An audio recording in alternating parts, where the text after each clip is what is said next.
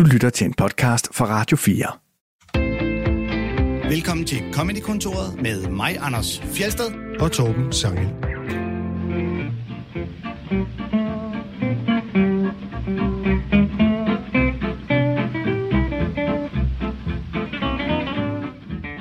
Dag skal det handle om autisme, for vi har en gæst, der er på spektret, som det hedder, og som er aktuel med et helt one-man-show om autisme. Han hedder Olav Lundsgaard. Velkommen til dig. Tak skal du have. Og tillykke med 9-årsjubilæet. Tak. Er det ikke rigtigt, du debuterede for præcis 9 år siden, i dag, hvor vi optager? Jo, det var 29. oktober 2013. Så Ikke bare det rigtigt. Ola faktisk øh, snakker om, at han ville have taget kage med. Det nåede det så ikke. Men du havde et lys med. er det lidt pinligt. Du jo lys ikke med til kagen. Jeg har et nitalslys. øhm, Fedt. men noget, Nå. der er jo ikke nogen kager her omkring, så... Ej. Eller bager. Eller Der jo, er der for var få en, men der var, inde i det her studie. Sankt Petribæren, men der er altid kø. Ja, der var, der var også en om hjørnet, men der, der var også for lang kø. Der er så. et æble her, hvis du kan bruge det. Nå ja, det kan det lys Skal vi dele et æble? Nej, tak. Øh, Det er det Ola, der har taget et æble med til Torben. ja, det virker ikke Nej, mig. nu får jeg det dårligt. Torben ville være den værste skolelærer at skulle få, at skulle få kage med et æble. Øh, hvad er det for en uh, t-shirt, du har på, Olav? Jeg har en Homer Simpsons øh, med briller, hvor der står I am so smart, som Og- jeg købte i New York i 2013, to måneder før jeg debuterede. Jeg havde den på på aften, så jeg tænkte, det hvorfor ikke tage den på i dag. Og hvordan gik uh, din debut? Den gik meget godt. Det var meget øh, eksotisk, øh, hvis jeg skal sige det. Øh, det var jo på Studenterhuset i Odense i deres store café, hvor der var over 100 mennesker. Og Sebastian Dorset var vært, og i Odense er man jo ikke vant til at kende det over det hele. Så det, det var også lidt vildt, at det er en, som jeg blandt mange komikere set øh, første gang i talegave til børn 2006, ligesom dig, Fjelle. Så, øh, nej, ikke 6, øh, 2. Øhm, altså, det var stort, at han skulle præsentere mig, og fik min applaus efter 50 sekunder, så det var en dejlig debut. Så Mm. lige det øjeblik vidste jeg, at det skulle jeg fortsætte med. Lige efter Talgave 50 sekunder. 2002. Ja. Hvem var værter det år? Det var Lars Hjortøj og Lasse Remmer. Ah, det var jubilæumshowet. Ja, det var der, Okay. hvor du lavede joken med gå på vandet og Jesus hoppe fra 5 meter ved dem. Øh, ja. Øh, med, øh, med Bambi og... Ja. Ja, ja. Og du præsenterer mig Masuk med, at han har givet dig en bøde, fordi han optræder i politiuniform. Åh, oh, okay. Ah, så langt kan jeg ikke engang huske selv. Nej, det er jo, øh, vi kommer tilbage til uh, din, uh, din hukommelsesevner, uh, Olav. Men uh, først så uh, lad os høre de to klip, du har taget med. Eller du har valgt. Uh, som det sjoveste nogensinde, der har du valgt et klip med Frank Vam, der taler om uh, et meget udbredt emne i stand-up, nemlig uh, flysikkerhed. Mm. Er der noget, du vil sige om klippet, før vi hører det, eller skal vi bare sætte det på? Til ikke andet end, at det, det, jeg synes bare, det er så gakket og sjovt, og det kommer øh, så indlysende, genkendende hele tiden. Noget, som Frank Varm jo, øh, jo ofte bare rammer så rent. Øhm, jeg har også tænkt meget på det, fordi jeg selv har været lidt en sønder og fløjet lidt i september. Jeg tror, jeg fløj fem gange. Okay. Det, øh, men ellers, jeg havde ikke fløjet inden da siden 18, så, Det er helt okay. så forfærdeligt er jeg heller ikke. Men, øh, men jeg kunne ikke lade være med at tænke på den med alt det flysikkerhed. Så. Lad os høre klippet. Så øh, da jeg skulle flyve hjem, der fløj jeg med British Airways. Jeg fløj over øh, Heathrow. Der fandt jeg ud af, at der var sket noget med flysikkerhed og terrorbekæmpelse. Det var blevet opgraderet. Jeg fandt ud af, at man nu i sikkerhedstjekket skulle smide skoene. Det er da muligvis en meget sjov lille ting, hvis man kommer fra Danmark. Har været ude at flyve en times tid. Det er nærmest noget, vi kan grine af. Men når man kommer ned fra Dar es Salaam og har fløjet i 12 timer, og ikke er blevet advaret, og pludselig skal smide sine sko, til, det er terror. Altså, jeg gik sådan helt i baglås. Nej, det gør jeg simpelthen ikke. Det skulle jeg have haft et brev om eller noget. Så. Det er jo også helt vanvittigt i Danmark efterhånden. Der skal man jo aflevere alle væskebeholdere på mere end 100 ml, fordi en eller anden terrorist på et eller andet tidspunkt har haft held til at lave en bombe med mere end 100 ml væske. Problemet er bare, at vi kan jo ikke vinde det kapløb. De her terrorister, de ligger ikke på den lade side. Der går ikke lang tid, så kan de også lave en bombe med kun 50 ml, så 10 ml. Og inden man får set sig om, så skal man pisse af, inden man skal med indrigsflyveren til Aalborg. Man bliver tvunget til at spytte i sådan en gammeldags spytbakke, inden man skal afsted.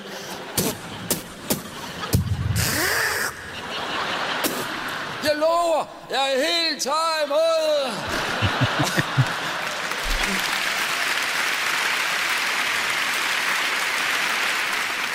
Til sidst fik de os ikke til at æde en pebernød. Den mest fjendtlige af alle danske kager. Fjerner alt overskydende væske i mund og krop. Dehydreret, mumificeret vælter man ombord på den der flyver til Billund. hvor de tager 60 kroner for en dansk vand i øvrigt. Kraft, altså, vi kan snart ikke mere nu med alt det sikkerhed og terrorbekæmpelse. Det står os ud af munden, altså. Nu må de altså snart finde ud af at lave nogle flyafgange fuldstændig uden sikkerhedsforanstaltninger. For os, der tager tage chancen. Sådan nogle dejlige afgange, hvor man parkerer inde under flyvingen, løber ud af sin bil direkte ind i flyveren, og så letter vi. Hellere dø deroppe i en ventesal, da. Så kan folk tage deres grillgafler og deres jagtrifler med. Altså, jeg er ligeglad, bare vi kommer afsted. Ja, det er produktudvikling fra Frank Vam her. Ja. Det er, fra, øh, det er fra Talegaver til børn show også, ikke? Jo, 2007. 2007, Du ja. har været på scenen øh, et par minutter tidligere. Okay. Og så, så steg øh, kvaliteten alligevel lige mærkbart.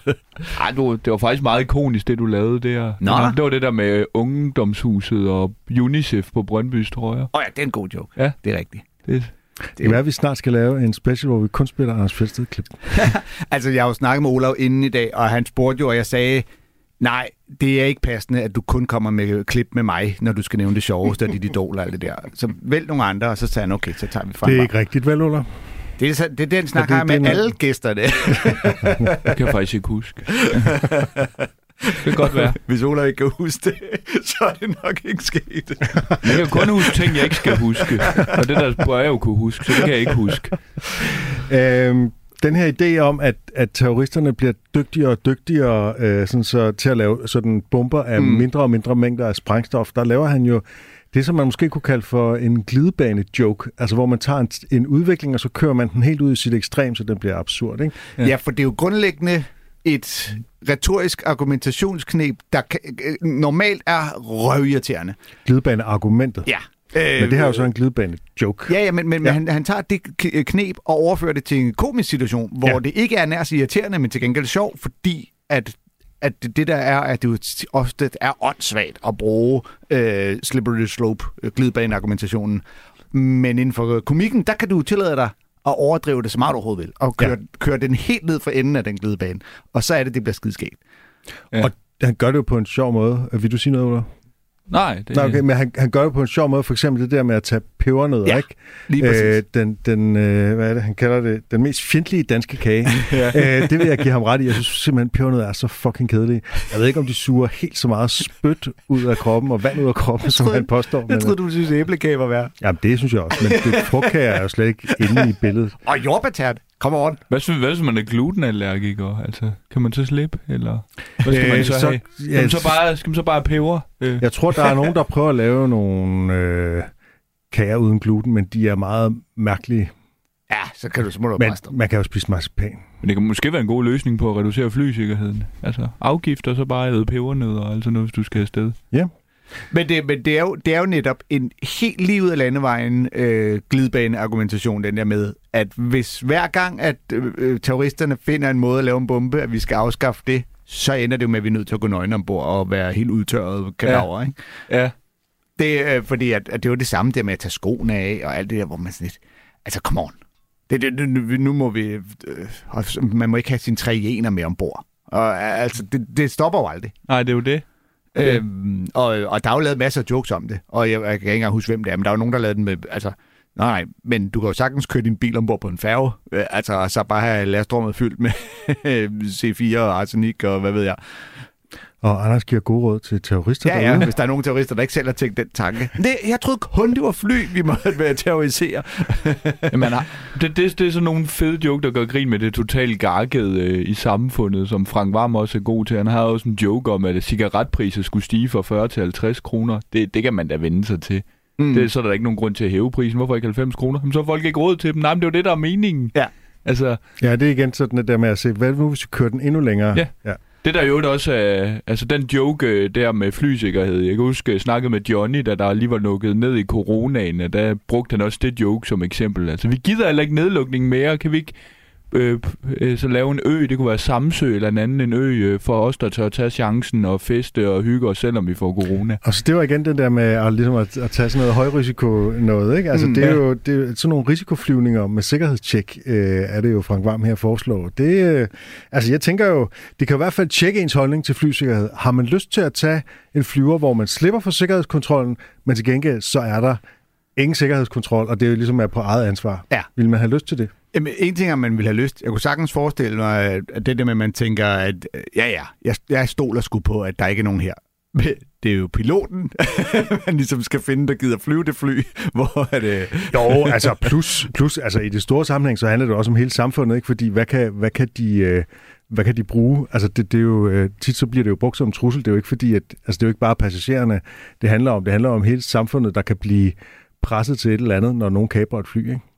Jo, jo, men som Og man sagt... kan flyve ind i bygninger og alt muligt Ja, andet. ja, det er selvfølgelig, hvis du bruger flyet som et våben. Men, øh, men ideen er jo, at hvis at alle os ombord på det her fly til New York, kiggede hinanden i øjnene og sagt, vi øh, accepterer risikoen for et øh, terror, så må dem på jorden jo heller ikke have helt så ondt af dem, hvis øh, lortet går ned. det, det, det, Nej, men der skal meget kynisme til, for ligesom at sige, ja ja, de, de var selv ude om Ja, det. det havde de jo selv. Der, altså, det, Men hvis der ikke er noget sikkerhed, så kan alle på ombord jo tage øh, våben eller et eller andet øh, for ligesom at beskytte sig selv. faktisk, det er faktisk Vil du lave en bombe hænderne op, mand? Fuld purge. Det er sådan, det, en alle trækker bare... Det er fandme da en sketch, det her. Alle trækker simpelthen deres våben i situationen. Der er en eller anden, der er flykaber og tror, de har fundet en rigtig, rigtig uh, smart idé, og så, tager, så har alle bare taget våben med, fordi nu er det denne her, og så bliver der bare vildt skyderi. Ja, det kan jo være en gyser, øh, øh, kampen i flyet, hvor at øh, stop terroristen, øh, du må slås her, øh, Ja. ja. overmande ham, eller nej, så slap han fri ham, så overmandede ham, og hey, vi landede, inden han noget gjorde alvor. Men det er jo derfor, vi er nødt til at finde ud af, hvad for, nogle, øh, øh, hvad for et personale, altså på flyet, der er indforstået med det her. For de kan jo ikke på samme måde bare sige, at jeg vil ikke med her. Der skal være nogen, der flyver det. Men øh, jeg vil jo samtidig sige, hvis man har et fly, hvor man siger, her er der ingen tjek, dem der er ombord, de øh, har ligesom accepteret, at der er en risiko for, at vi dør. Så vil terroristerne jo sådan, vi gider da ikke at bombe dem der, der er ligeglade. altså, så er der ikke noget sjov ved det. Nej. Altså, det er jo, der er jo et, øh, du ved, man vil jo ikke begå terror steder, hvor folk er sådan lidt, nej, ja, det, er- det er lige meget, det er vi er ligeglade. Altså, hvis du, hvis, hvis du springer din selvmordsbombe ud i skoven, og der ikke er nogen, der hører det. Ja. Har du så begået en terrorhandling? Så, øh, men det, altså, ja, ja, det er en skide, der er jo lavet så mange jokes om flysikkerhed. Der er ikke mange, der har gjort det lige så godt som Frank, men han er, han er også skide god til det. Som uh, din yndlingskomiker, Olav, der har du valgt uh, Thomas Hartmann. Hvad er det, du især synes, han er god til? Jamen, øhm, altså han, er, han kan jo nærmest lave jokes om, hvad han har lyst til, og på, altid på et vist niveau. Øhm, jeg så ham i går aftes på Comedy Zoo, øh, Ja. hvor jeg, jeg vil ikke sige joken, for jeg tror stadig, han laver den, men øh, hans åbningsjoke, den får Jeg mig tror ikke, bare... den sidste gang i går. Nej, det tror jeg ikke. Nej, men det skal han heller ikke, for det er en skidegod joke. Ja. Ja. Altså, den skal han da lave, indtil han har udgivet den i hvert fald. Øhm, Men den joke, det er bare også bare en hurtig en, hvor jeg, jeg sidder nærmest og griner i tre minutter, så jeg får ikke hans næste materiale med, selvom jeg også gør, at det er sjovt. Altså, bare et eller andet gakket, øh, komisk... Øh, Øhm, ja, det var ikke den joke, han lavede, men en lignende joke, øh, hvor jeg tænker, hvordan fanden finder han på det? Og det er jo skide sjovt. Det er jo en joke, hvor han, øh, jeg tror, han lavede den i stand-up.dk en gang med, jeg har dræbt en blind mand, men det er ikke noget, jeg kunne dømmes for, for det er jo ikke ulovligt at stå ved et lyskryds og sige, bup, bup, bup, bup, bup, bup. altså, det er sådan lidt en lignende joke. Det var ikke den, men, øh, Ja. men det er sådan noget, altså... Og de der, når han ikke kan sove om natten, men man kan, mm. man kan bare ikke få nok af dem. Mm. Når han, Jeg tror, hans hjerne bare kører, og når han så ja. Står ved en fodgængerovergang og hører den lyd, lyd, så tænker han, man kunne jo stå selv og lave den der lyd, og så kunne man... Ja. Sådan, ikke? Altså, det, det tror jeg bare, sådan hans hjerne fungerer. Han tænker hele tiden ja. Jokes. Og han er jo utrolig produktiv. Altså, Ja. han skriver jo jokes, som vi andre, jeg ved ikke hvad, tisser. Jeg så øh, øh, øh, lidt i samme ombæring en sketch. En, var det for en film? Men med nogen, der kommer sådan nogle øh, lidt Karl Smart fyre, der kommer til at skubbe til en blind mand, så han taber øh, det der stativ, der sidder på hans førerhund. Mm. Det er jo ikke en snor, det er jo sådan en... Øh, Mm. øh, og så, t- så for at hjælpe ham, tager de lige hans hånd og sætter den på et rækværk. så han tror, at hans hund jo bare står stille. Så står han jo bare der og glor. Nej, nej. og så går de med hunden, og det synes jeg var ret skægt. Vi skal høre et klip fra hans øh, 2014-show Hartmann X2. Ja, det, der står 2014 på okay. øh, Hvad var det der, TV2 det Play, så det kan være, det der, det er lagt på TV2 Play. Jeg var inde og se det i foråret 13, og jeg så det nytårsaften 13-14. Så Men- det er en fejl. Det er nok du det er på kommet på Play 14. Ja, Ja, det kan godt være. Det kan være. Okay, men øh, optaget i 2013, siger ja. vi så. Hartmann X2 hedder showet. Ja. vi kommer tilbage til det med datoer og øh, Olav. Men øh, det handler om øh, mascara med diamantstøv. Jeg så en reklame for et lille stykke tid siden med øh, Eva Longoria for øh, L'Oreals nye mascara, Diamantissim. Er der nogen af pigebørnene herinde, der kender den? Dem, der råber nej, det er dem, der er skyldige, det er da helt sikkert. Og for, for alle jer, der sidder her, jeg så reklamen færdig, fordi det var med Eva Longoria, ikke? Og jeg kan fortælle jer, det der er specielt ved den mascara, det ligger lidt i navnet diamantesim. Der er diamanter i, ægte små diamantstumper i den mascara. Og jeg må indrømme, jeg sad og så det med sådan en helt almindelig hovedrysten. Lige indtil de nåede til afslutningen med det sædvanlige slogan. Fordi jeg fortjener det. Det var det, jeg måtte spytte kaffen ud over sofabordet og bare råbe af min tv-skærm. Nej, Eva, det gør du godt nok ikke. For det er der ingen, der gør. Indrømmet, da jeg første gang så hende lave yoga i pangfarvet trikot i Desperate Housewives, der tænkte jeg, hun fortjener en klapsalve. Hvis jeg ellers kunne klappe med en hånd.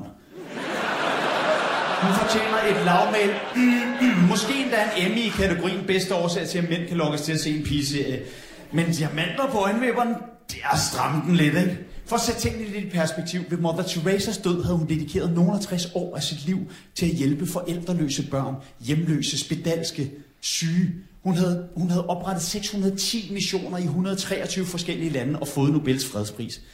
Den fortjente hun. Hun fortjente en statue, heldinstatus, kommende generationers evige respekt og beundring.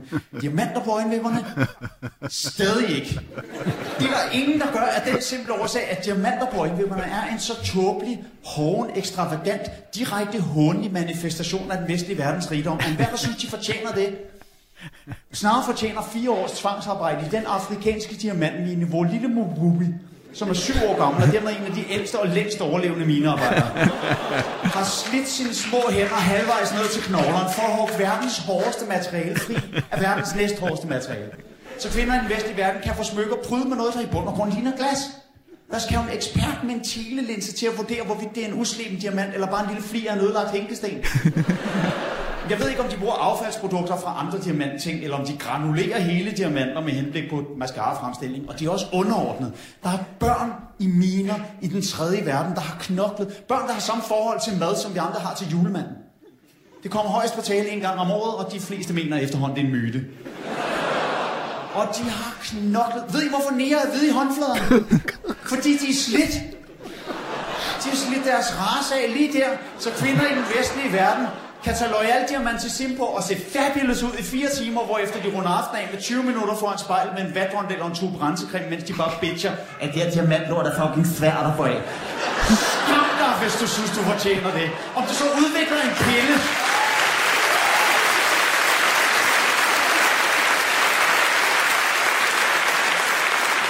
du så udvikler en pille, der kurerer hiv, kræft og dårlig ånd på en og samme tid, så fortjener du en temaaften på DR2.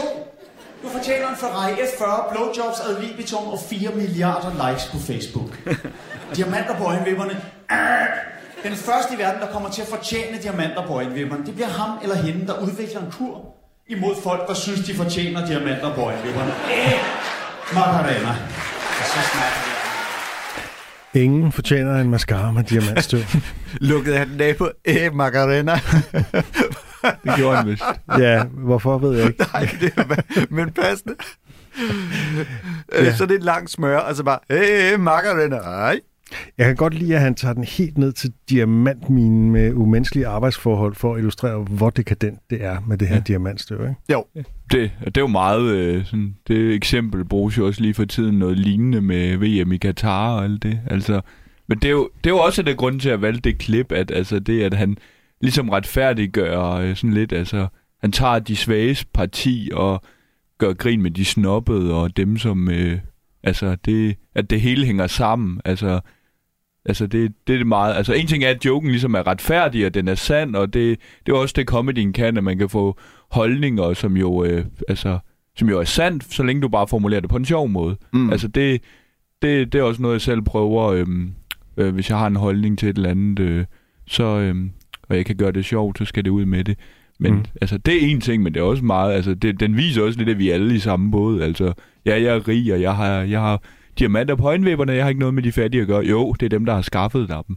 Ja. Altså, det, Ja. det er da også noget sådan... Hele formuleringen omkring det der med, at det er, du ved, det yderste, hvad jeg kan ikke huske, hvordan han siger det, men, men eksempel på vestlig dekadence og overflod, ikke? Jo. At vi føler, at det der er nødvendigt. Også fordi, at, og det kommer jeg jo slet ikke ind på, Eller vi hvad, føler, vi har fortjent det. ja, om, jamen, og det er jo egentlig noget, men du hvad tænker, hvad, øh, hvad tilfører det mascaraen? Altså, får det dine øjenvipper til at glimte ligesom diamanter, eller er det bare fordi, det lyder fedt? Jeg har øh, lavet lidt research på Ja! det, og jeg har set øh, Sådan. billeder af folk, der har den der mascara på, og der jeg kan, jeg kan ikke se forskel. Nej, du kan ikke se forskel. Jeg Også kan fordi, ikke se den forskel. ofte, det er at ikke sådan, er at ikke der sort. er, der er ikke eller andet... Jo, lige præcis, og det er denne her også.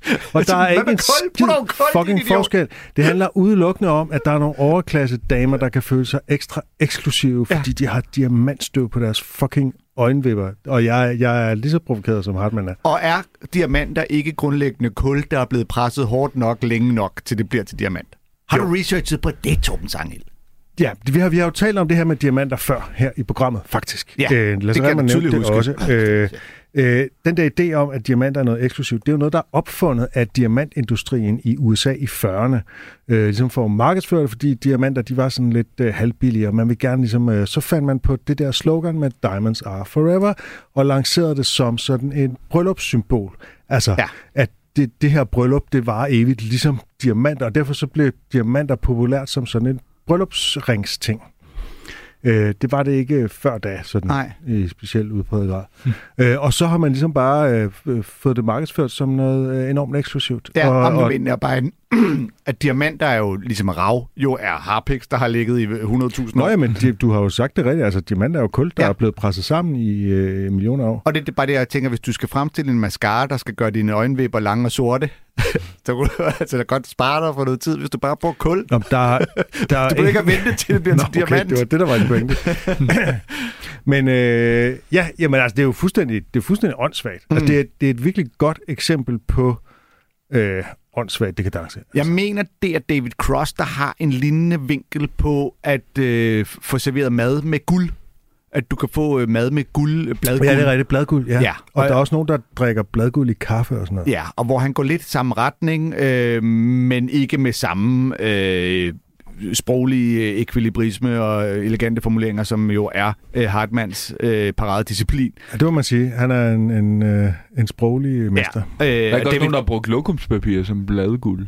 Ja. det kan godt passe. Ja. Jeg tror, David Cross, han, der ender det nemlig noget i det der med de afrikanske børn, der graver det op, for at du kan sidde og æde det, og så skide det ud og bare, øh, her er det tilbage igen. -agtigt, Ja.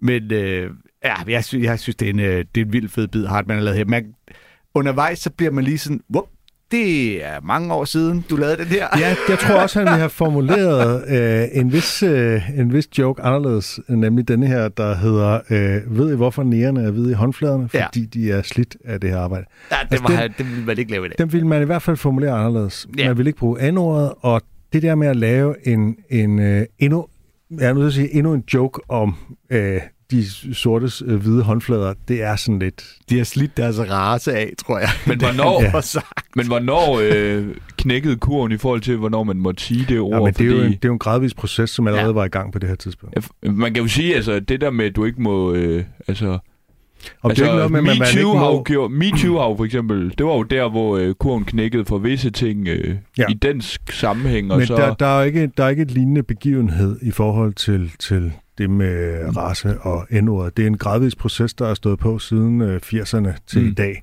Ja. Det er bare, Øh, der er nogen, der har lært det før andre.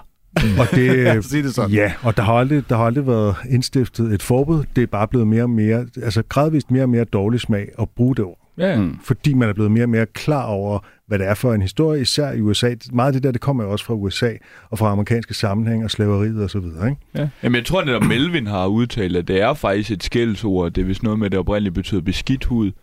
Og så, og så kan man jo så sige, jamen, så er det jo... Øh, så, så taler du Nederland. Du kan ikke bare sige...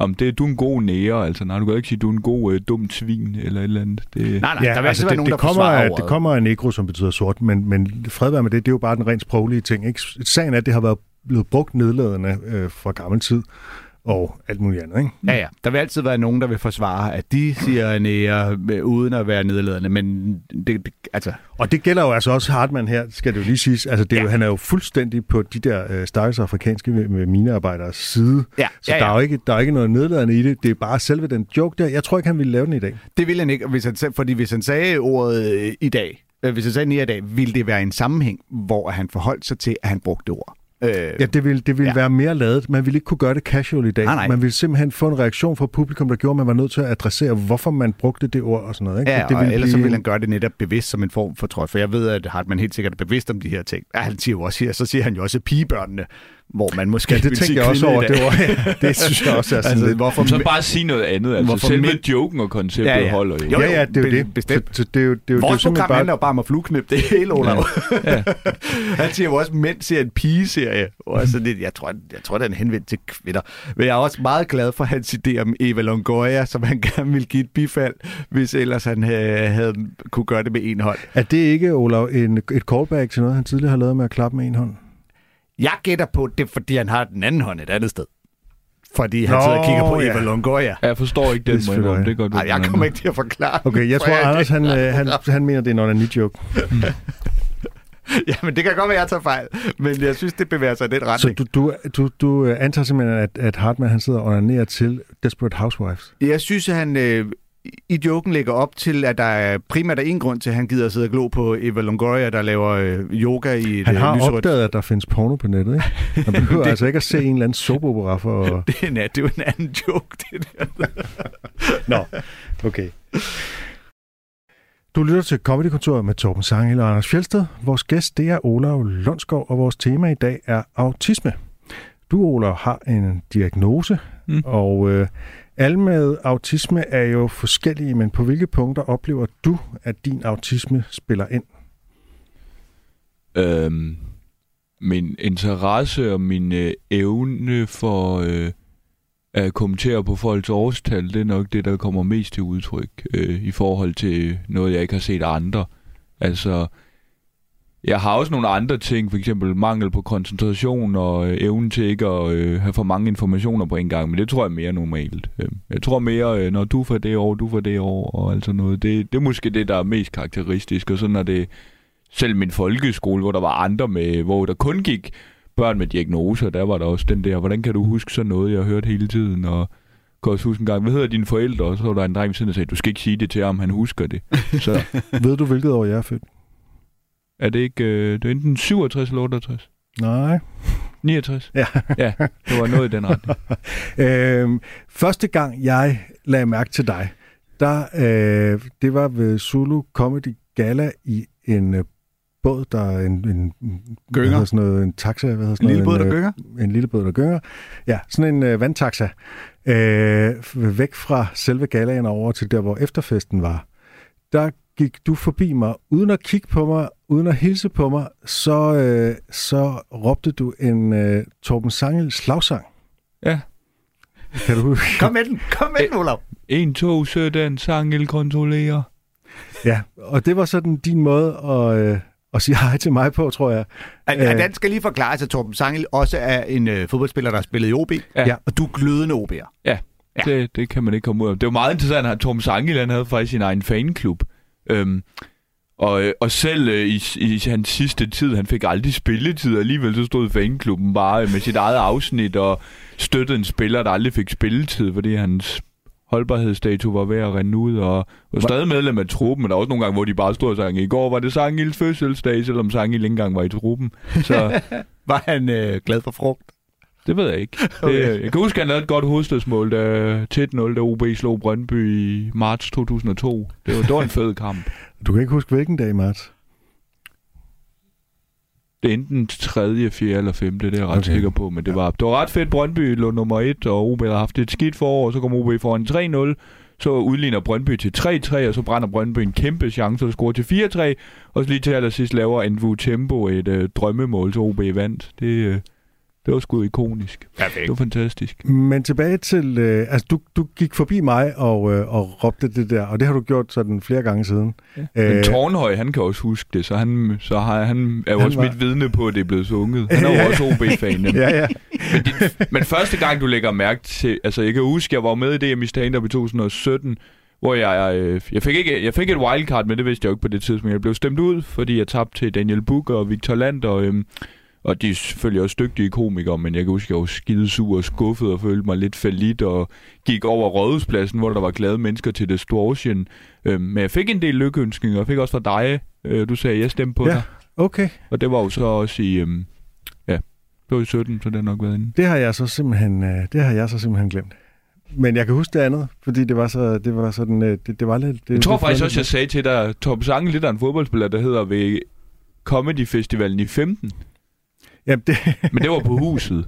det kan sagtens være, Olof. Ja. Det kan sagtens Jamen, være. der vidste du så ikke, hvem jeg var. Men, øh, Nej, nej. Men det, det, det der er lidt, øh, at man kan sige med folk med autisme, jeg tror mange, der ikke har det øh, har nogen nær, eller kender nogen, deres forhold til autisme er øh, Rain Man, i hvert fald hvis man er lige så gammel som mig, hvor at Dustin Hoffman jo spiller en, der netop kan, øh, han er god til sådan noget med at tælle. Øh, tælle og tale og matematik og alt det der. det er jo det, der hedder savanter nogle Ja. gange.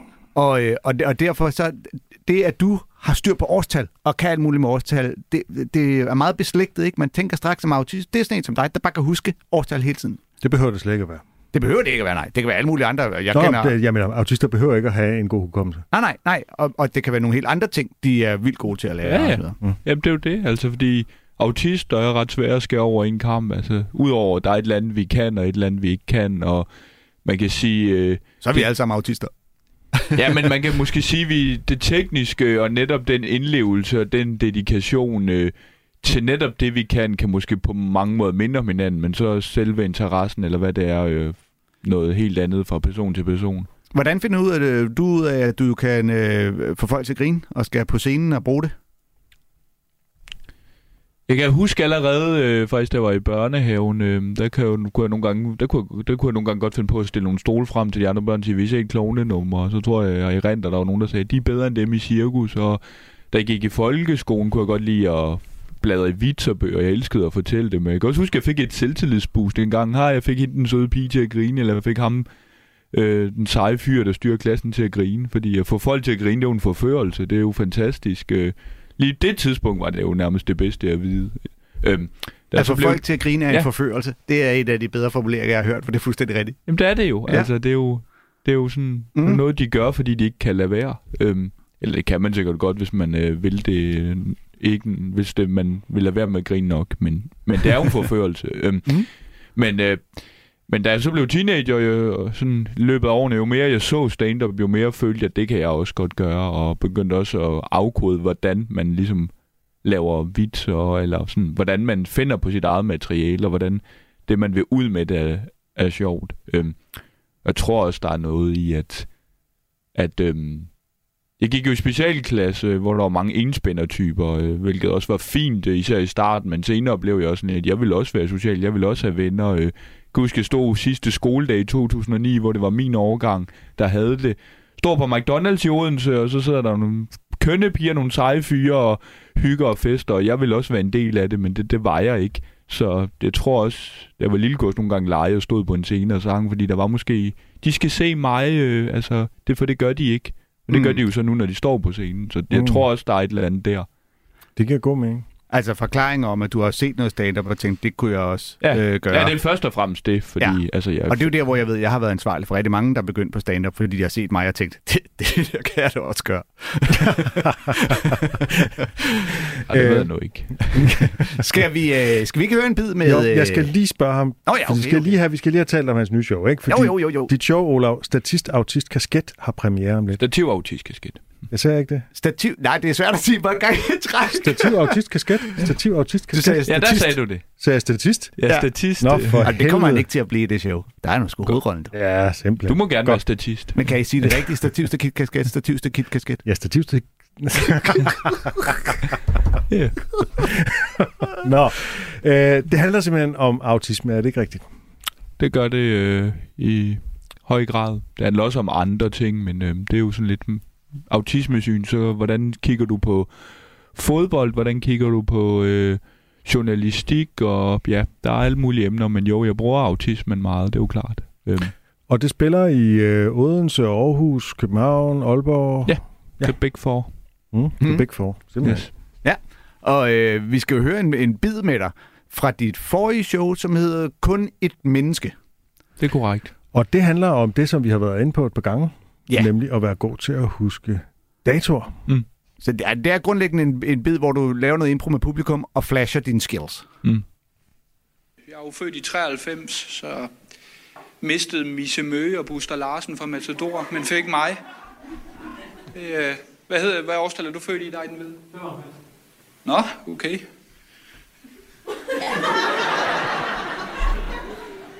Ja, nu skal jeg igen passe på med at sige ting, før jeg havde tænkt mig om, men det... Øh... Nå, jamen det... Vi fik dig, og vi fik Hjelm, og vi fik Pocahontas, og vi fik Story i, i biografen. Det, øh... Jeg er nu mest glad for dig, men det... øh, Hvad med din kæreste? Nå. Hvor, hvornår, øh, hvad, hvad dato er du fødselsdag? Nå, okay, ja. Det var bare fordi, hvis du er født i februar, så er du heldig, fordi 96 var et skudår. Så, øh... Men du er 96, og ligesom Nora fra Skam, og OL i Atlanta, og... Vi vinder, vi ved, vi kan, vi er Danmark i England. Vi kæmper til sidste mand. Det var EM-sangen dit år.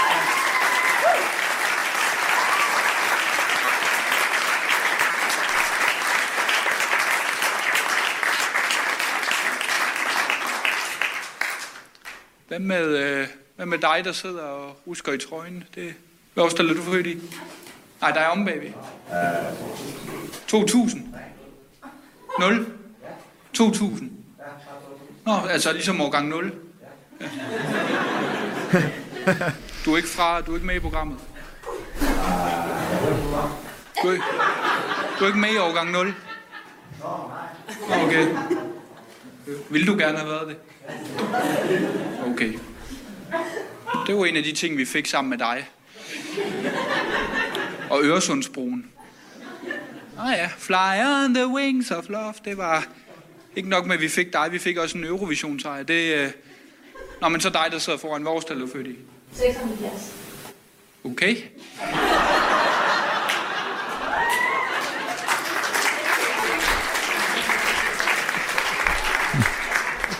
Tre skudår i træk, det var meget fedt. 96 og 2000 og 76. Du fødte dengang Olsenbanden brød ind i det kongelige teater. Det er... Felix Schmidt, Uffe Holm, Anders Fjeldsted, de er også lige så gamle. Det er fed overgang. Ja. Øhm, ved du, hvilket øh, land, der vandt Eurovision? Nej, det gør jeg faktisk heller ikke. Det, øh... Nej, det var i 77. Nej, ah, nu tror jeg, jeg tror, det var Frankrig, der vandt i 76, for jeg mener... Nej, nej, det er rigtigt. Det var i 78, Israel vandt. I 78, det var der, hvor Frankrig de, øh, var værter. Det var første gang, Danmark var tilbage efter 11 års pause. Det var der, hvor... Og det siger boom, boom og boom, boom, jeg lyst. De, øh, de var med første gang. Så det var godt, man lige fik dig til at holde det sidste år uden dansk Eurovision-deltagelse ud. Det... Øh... Åh oh, nej, der var lige året efter, men... Øh... Ja, jeg har tabt det for længe siden, men det, øh... det er fair nok. Jeg har også tabt mig selv. Abalibia Balibé hed jo øh, den israelske øh, vinder af Eurovision, kan jeg huske. Ja. Fra min barndom. I hvilket af dem? Øh, 78.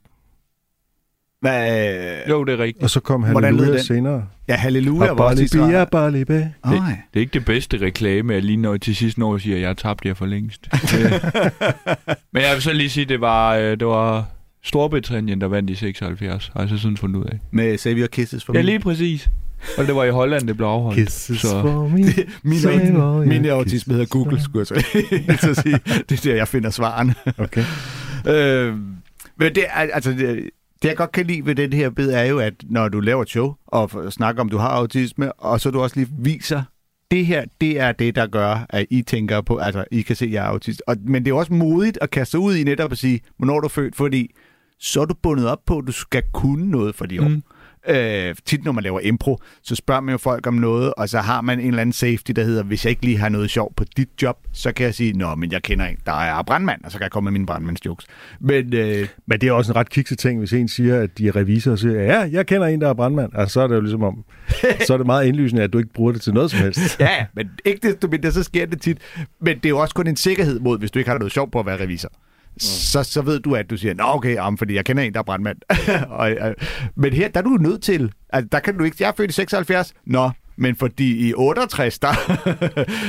Men man kan sige, nu optræder jeg jo mest på open mic, så det er jo, altså, det er ofte unge fra slut 90'erne eller start af 0'erne, som jo er de fleste blandt publikummerne, så der er meget, man kan genbruge, selvom det også af samme årsag begynder Åh, at blive ja. lidt kedeligt, så jeg skal måske læse lidt mere på året, men de irriterer mig bare. Der er nogle gange, hvor... Øh, altså, jeg kan huske en gang, jeg snakkede med et publikum, der var for 41. Altså, det... Altså, det eneste, det bedste, jeg kunne finde på, det var sådan noget med, at du er lige så gammel som Uffe Ellemann og Rit Bjergård og Lars Knudsen. ja, Men det- men det var men ikke det var tre store. Det var også det der. men, det, men, det var bare ikke, men det var ikke så spændende som øh, nogle andre øh, Nej. årstal, hvor øh, du er lige så gammel som det, og det er meget sjovt, det, og altså noget. Altså, i onsdags, der snakkede jeg med en kvinde for 49, der, der kom der heller ikke rigtig noget til mig. Øhm, Så kunne jeg ikke lade være med at gå ind på Google og tænke, gud, ja, Michael Meyerham, ja, det vidste jeg godt. Hvorfor kom jeg ikke til at tænke på ham? Eller Niki Lauda, eller det vidste jeg da også godt, og alt sådan noget. Det... Niki Lauda, det er også en snæver reference. Jamen, der er nogle gange, hvor sådan lidt øh, bag... Selv Gud, ja, du, du ved sgu da godt, at han var for. Hvorfor tænkte du ikke på det, da du stod der? Men mm. det... Men... Og det er det værste ved at improvisere, det er, når man får et eller andet, og man så bagefter kommer ned og tænker, Jeg skulle have... nej, hvor skulle jeg have sagt lige præcis det der. Og det er jo lige præcis det, der er forskel på, om du er god til at improvisere eller ej. Det er, om du tænker det, når du står på scenen, eller om du først tænker det bagefter. Og det har jeg tit stået og tænkt, nej, jeg kunne have sagt alle de her pisse sjove ting, hvis jeg bare var lidt kvikkere. det, noget af det ærgerlige som komiker kunne også være, hvis du har udgivet en joke, som du kunne have, have hvad hedder det, bygget på, så den var endnu sjovere, mm. men nu Mm. har du udgivet den, så er det jo... Ja. Det har du ret i. ja. Lad os høre øh, et klip mere. Vi skal høre en komiker, der virkelig deler vandene. Der er nogen, der elsker hende og synes, hun er den bedste komiker i verden. Så er der nogle andre, der hader hende og synes, hun er stærkt overvurderet. Og øh, nogle gange, så kan man godt have lidt en mistanke om, at folks meninger om hendes stand-up, de har øh, en del at gøre med, om man er enig eller uenig i hendes holdninger til kønsdebatten. Ja, det er Hannah mere Gatsby. end de selv vil være ved. Det er nemlig Hannah Gatsby. Og hun, Og, er, øh, må, hun er faktisk, øh, for, fuldstændig som du siger, er hun den komiker, som jeg kender flest kollegaer, der har travlt med at sige, ikke er sjov. Vi har blandt andet tidligere øh, haft Simon Talbot herinde, hvor vi spillede Hannah Ja. ja. Gatsby, og hvor han havde godt nok meget energi bundet i ikke at kunne lide hende. Ja, ja, og normalt så snakker vi jo meget sammen om, hvem vi synes, der er sjove, og så nogle gange snakker vi om, at vi ikke kan lide Kevin Hart, eller Gabriel Iglesias, eller øh, Dan Cook. Men lige Hannah Gatsby, der er der virkelig mange, der har et behov for at gøre opmærksom på, at de i hvert fald ikke synes, hun er sjov. Jeg synes, det er indlysende, at hun hverken er dårlig eller et geni, men en okay komiker, der bare har fået virkelig meget opmærksomhed, fordi hun lavede det her show Nanette på et tidspunkt, Mm. mm. hvor køns- og queer-diskussionen den var, øh, den var på sit højeste. Ja. Men grunden til, at vi skal høre hende nu, er noget helt andet. Det er, at hun også taler på scenen om sin autisme. Og øh, det gør hun blandt andet med den her anekdote fra sin skoletid. I remember going from being the teacher's pet to being the teacher's nemesis in one lesson. And until I was diagnosed, I never understood what had happened. Now, the lesson was on prepositions, so strap yourselves in for this story. Now, I do like my teacher. She was a good teacher. I like the way she explained things, but we lost each other this way. This is how she began the lesson. She said, Imagine a box. And I could do that. I was gifted to a point. Visual thinker, good box, solid, three dimensional, nothing fancy, but there. And then she said, A preposition is a word that explains your relationship to the box. And that's when my thinking just fell apart because I thought, I'm related to a box? Then she said, Now, you can be behind the box. Does anybody know what the preposition is there? No, they didn't. But I had a question. I said, Am I made of box? Now, let me bring you into my thinking there. I thought if I was related to a box, we must share DNA. And it made more sense in my head that I would be made of box than the box would be made of me. But my teacher was not privy to that gifted train of thought circling my head there. So she was a bit thrown, and she said, No, Hannah, you're not made of box. I'm surprised you had to ask that. I said, Okay, you can be in front of the box then. Does anybody know what the preposition is there? No, they didn't, but I had another question. I said, Does the box have a name? I thought if I had a name, I could work out how we were related. Maybe we were cousins. And she said, No, it's a box. Boxes don't have names, Hannah. What boxes do you know have names? And I started listing breakfast cereals. She's like, All right, okay. You can be beside the box. Does anybody know what the preposition is there? No, they didn't. But I had another question. now, I don't remember my thinking behind this question, but I remember asking it because when I did, everybody laughed and I had no idea why. But I remembered really liking the feeling. Uh oh. this was the question. I said, Am I allowed to eat the box? Of course, yes. Everybody is laughing except me and the teacher looking back. I don't know why the fuck she wasn't laughing. As far as jokes go, that's a classic. A baby duck just asked if she was allowed to eat the box. She didn't think it was funny. She's like, okay, all right, okay. Shh, shh, shh. Calm down. Okay, we might be on the wrong track. How about we imagine something else in relation to the box then? Okay, how about a penguin? Now, the penguin can be inside the box. Does anybody know what the preposition is there? No, they didn't. But I had some fucking questions about the penguin. I said, What is the penguin made of? And that was the question that broke my teacher. You know, you've broken a teacher when a teacher who never swears swears bad. So, what's the penguin made of? And she's like, Penguin? I mean, it's made of fucking penguin. and as far as answers go, that's mwah. That is watertight. That is a stunning answer. You can't logic out of that answer. That is a good answer. But it was at that point I thought, oh, I might be on the wrong track. But I had other questions pressing, but I thought, now doesn't seem the time. She seems upset. So what I thought is like, I might hang on to my question. That's what I thought. And that was my mistake. I should have either asked my question then while in the thick of it, or not at all. Because I did the worst possible thing. I waited until she felt safe. then I asked my question. But I waited so long it wasn't even the same lesson. It was much later in the day, in silent reading. I waited so long, it wasn't even a question anymore. It was more of a theory, and that made it worse. I said, What if the penguin ate the box? Wouldn't then you say the penguin's a little bit made of box? Get out. And that was the first, but not the last time I was sent out for reasons I had no idea why. Because the thing is, I was genuinely engaged in that lesson. Right? I really. I really wanted to know what a preposition was. It wasn't like I was sitting there going, prepositions? I've never fucking heard of them! but as she explained to me later, she said, You're being deliberately obtuse. I'm like, But I'm not a triangle. I did not learn what a preposition was that day. Look, I understand what they are now. I'm all over it. And I also understand if the penguin ate the box, the penguin would be around the box.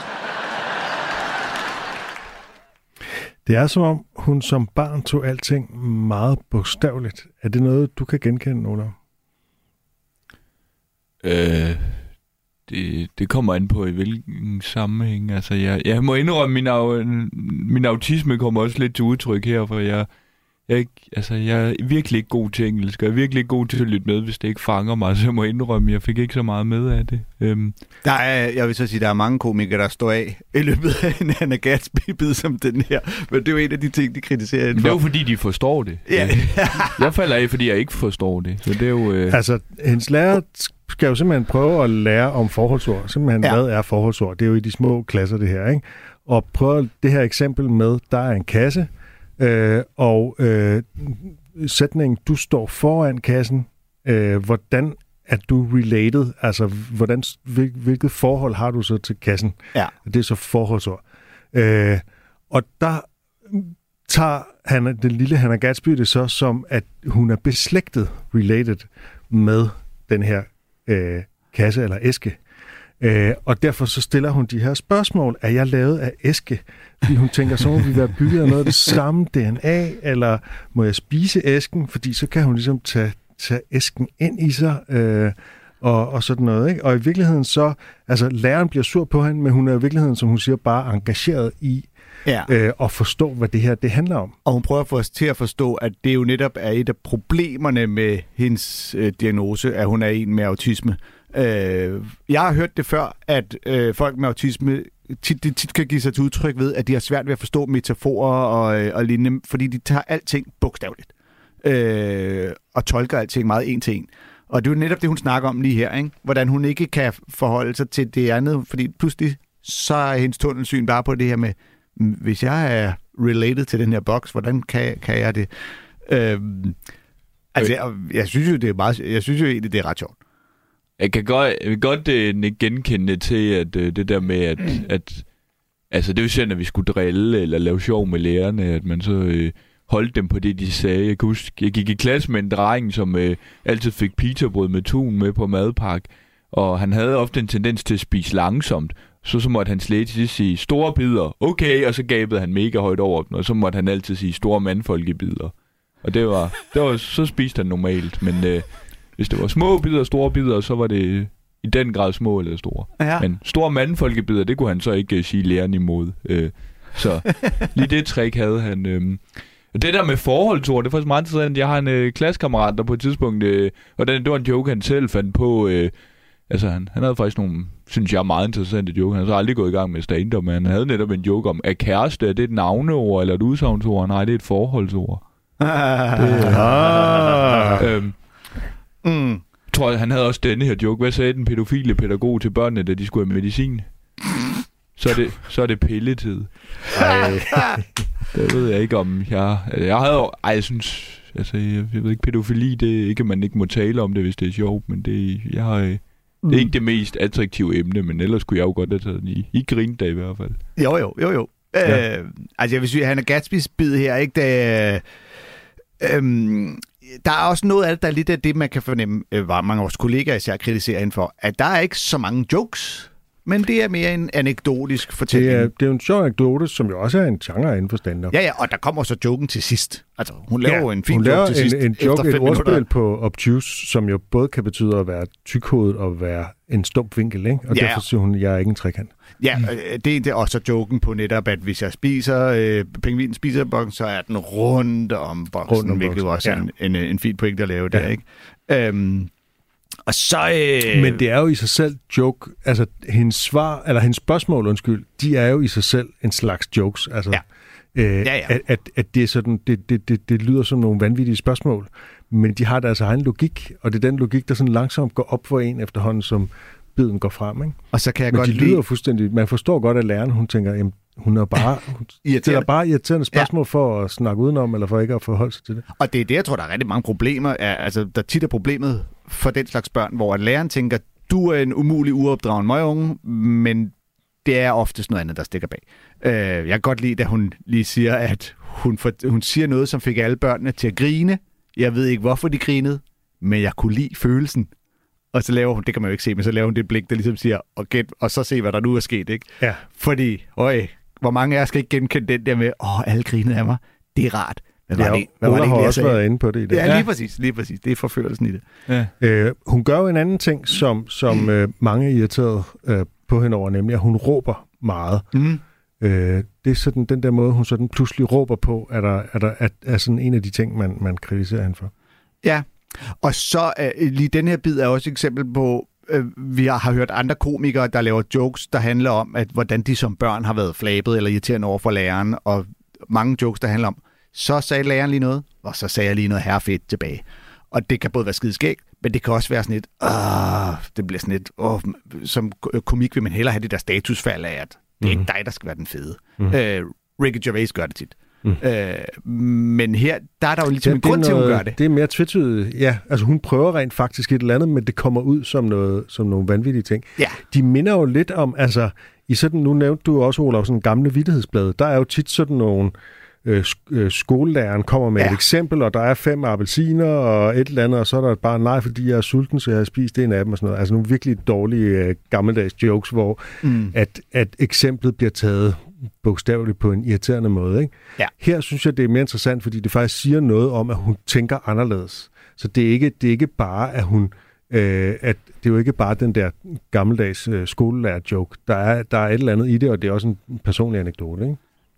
Ja jo, og man ser tit de der virale klip med netop med børn, der har svaret lidt for bogstaveligt på spørgsmål, de har fået i skolen. Og så er det i virkeligheden sjovt, ikke? når der står en eller anden sætning. En ind, der sidder i en bil i Mississippi. Hvor mange i'er er der i det? Øh, der er 0. DET, der er ikke nogen i'er i det. Ja. Ja. Øhm, og så, så griner man af det. Ja. Jeg vil slutte af på et uh, Jack Handy-citat, som jeg jo har gjort det før, og kommer til at gøre det igen. Hmm. It's sad that a family can be torn apart by something as simple as a pack of wild dogs. Hey, Du har lyttet til en podcast fra Radio 4.